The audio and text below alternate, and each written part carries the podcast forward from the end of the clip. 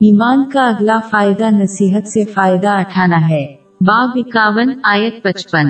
اور نصیحت کرتے رہو کہ نصیحت مومنوں کو نفع دیتی ہے۔ ایمان انسان کو سچائی پر مضبوطی سے قائم رہنے اور قول و فیل دونوں میں ہر وقت اس کی پیروی کرنے کی رہنمائی کرتا ہے۔ اس وجہ سے انہیں نصیحت قبول کرنے اور اس پر عمل کرنے سے کوئی چیز مانے نہیں ہے۔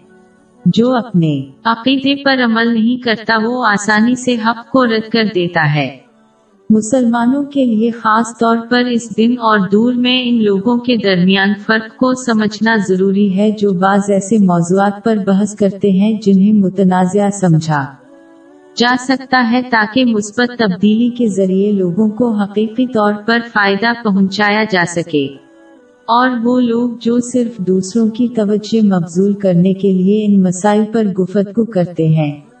جو لوگ معاشرے میں مثبت تبدیلی کے خواہاں ہیں، وہ ہمیشہ دوسروں کے تئیں احترام اور اچھے کردار کا مظاہرہ کریں گے، خاص طور پر ان لوگوں کے لیے جو وہ اپنے الفاظ کے ذریعے چیلنج کر رہے ہیں۔ وہ اپنے نقطہ نظر کا اعلان کرنے کے لیے کبھی بھی فوشا زبان یا اعمال کا نتیجہ نہیں لیتے ہیں۔ وہ اپنے نقطہ نظر کی تائید کے لیے غلط تشریح یا غلط معلومات کے بغیر جس موضوع پر بحث کر رہے ہیں، اس کا مطالعہ اور سمجھتے ہیں۔ ان کی تنقید ہمیشہ تعمیری ہوتی ہے اور معاشرے کی۔ بہتری کے لیے ان کا حقیقی اور مخلصانہ ارادہ ان کے طرز عمل اور الفاظ سے ظاہر ہوتا ہے۔ یہ وہ لوگ ہیں جن کی طرف مسلمانوں کو توجہ دینی چاہیے کیونکہ اگر وہ درست ہے تو اس سے سب کے لیے معاشرہ بہتر ہو جائے گا۔ لیکن اگر ان کا نقطہ نظر غلط ہے تو وہ سچائی کو اس وقت قبول کریں گے جب دوسروں کی طرف سے ان پر واضح کیا جائے گا۔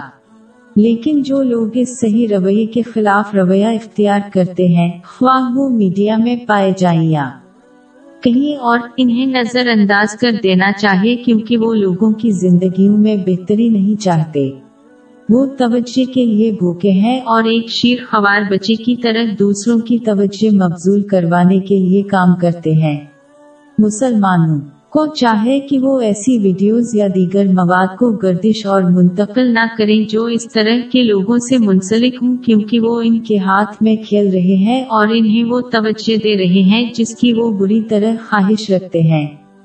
ان لوگوں سے بحث کرنا ان کی بری نیت اور رویے کی وجہ سے وقت کا مکمل ضیاع ہے۔ مسلمانوں کو اس کے بجائے اپنی کوششیں دوسری مفید جگہوں پر لگائیں جس سے ان کو اور دونوں جہانوں میں دوسروں کو فائدہ ہو۔